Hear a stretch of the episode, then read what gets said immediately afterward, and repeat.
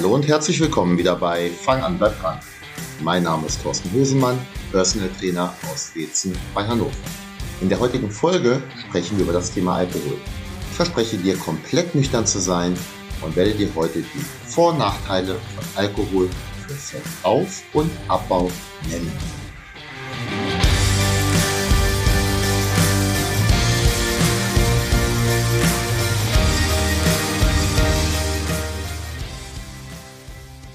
Die heutige Folge habe ich echt lange aufgeschoben. Das Thema hatte ich schon lange auf der Liste. Ähm, und zwar, wie dir Alkohol beim Fettabbau hilft. Äh, nicht. Das wäre ja auch zu schön gewesen. Stattdessen geht es heute darum, wie dir Alkohol beim, wie dich der Alkohol beim Abnehmen und beim Fettabbau behindert, beziehungsweise wie Alkohol dir beim Fettwerden hilft. Also, falls das dein Ziel sein sollte. Oder du eine Erklärung dafür haben möchtest, wie es so weit gekommen ist. Alkohol ist für viele sowas wie eine heilige Kuh. Es besteht, wenn man abnehmen möchte, oftmals die Bereitschaft, Dinge zu ändern.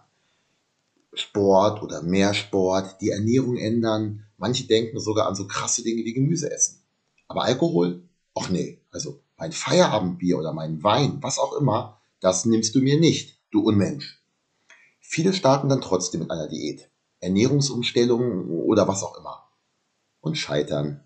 Manchmal kurz, aber im Normalfall langfristig.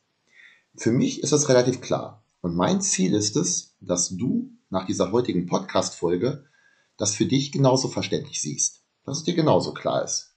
Ob du dich dann danach entschließt und entscheidest, etwas davon umzusetzen, das ist dann deine Entscheidung.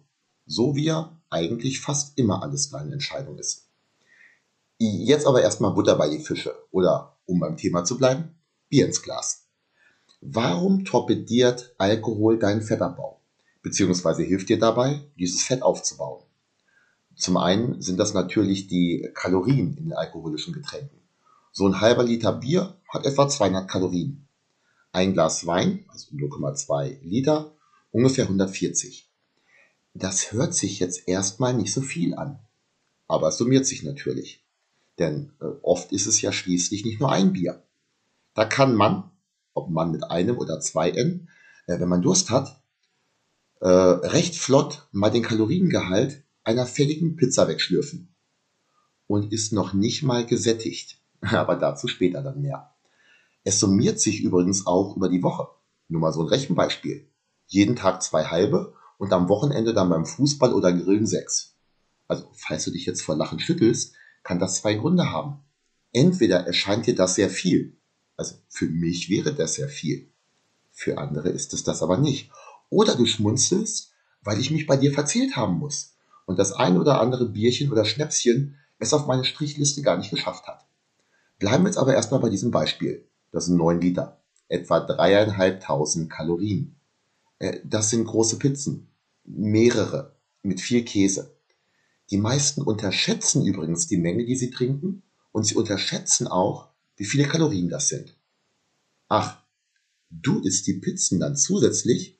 Das ist ein weiteres Problem. Aber wie gesagt, dazu dann später mehr.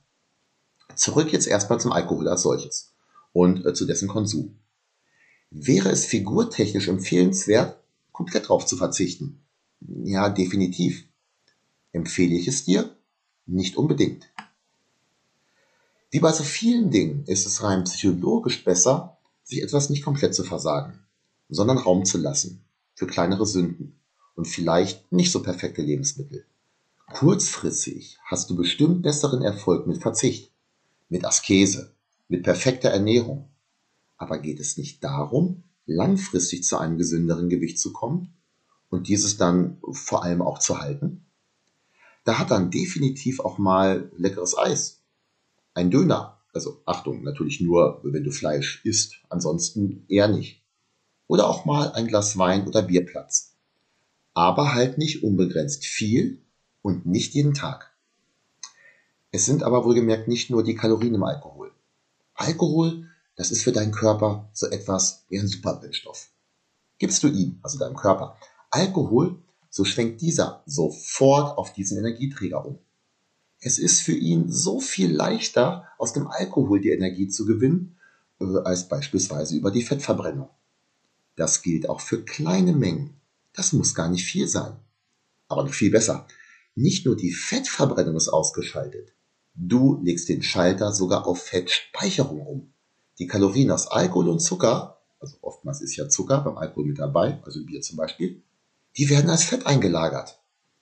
Und ein Grund für den schnellen Abbau des Alkohols, also warum der Körper sagt, ui, ui, ui, da ist Alkohol abbauen ist, dass Alkohol ein Zellgift ist und der Körper dieses möglichst schnell loswerden möchte. Äh, auf diesen Aspekt und den Suchtfaktor von Alkohol möchte ich jetzt hier weniger eingehen, damit die Folge nicht zu lang wird.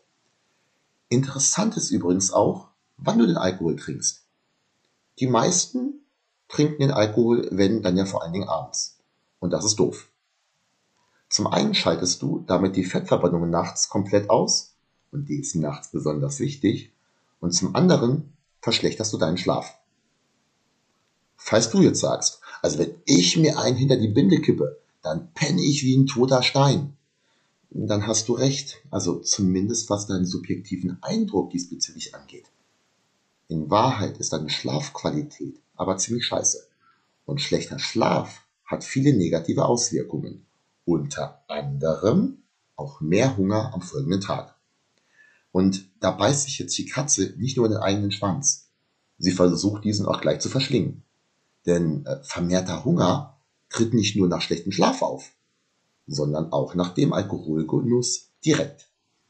Falls du mal nach einer Partynacht nachts um halb vier beim goldenen M eingekehrt bist und dort gespeist hast, also gespeist, haha, in Anführungsstrichen, äh, dann weißt du, was ich meine. Auch wenn es noch ein paar weitere Punkte gibt, die man ansprechen könnte, möchte ich es hierbei belassen. Ich glaube, ich habe dir ziemlich klar gesagt, dass Alkohol und Fettabbau nicht so gut funktioniert. Der Grundgedanke sollte klar geworden sein.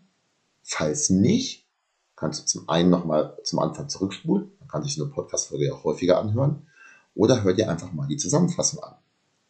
Abnehmen unter Beibehaltung von regelmäßigem, das muss gar nicht übermäßigem, Alkoholgenuss ist sehr schwer. Bei der Gewichtszunahme in Klammern Fett, Körperfett. Hingegen kann Alkohol behilflich sein. Und zwar sehr. Alkohol liefert viel Energie, schaltet die Fettverbrennung aus, hilft bei der Fetteinlagerung, macht hungrig, verschlechtert deinen Schlaf. Bist du mir böse, dass ich den Alkohol hier so schlecht aussehen lasse? Das ist leider die Wahrheit.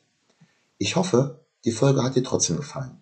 Falls ja, habe ich drei Bitten an dich und ich wünsche mir, dass du zumindest eine davon erfüllst.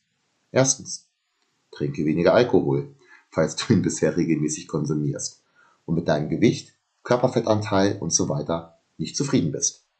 Zweitens, für manche leichter, gib mir doch bitte eine positive Bewertung auf der Podcast-Plattform deiner Wahl.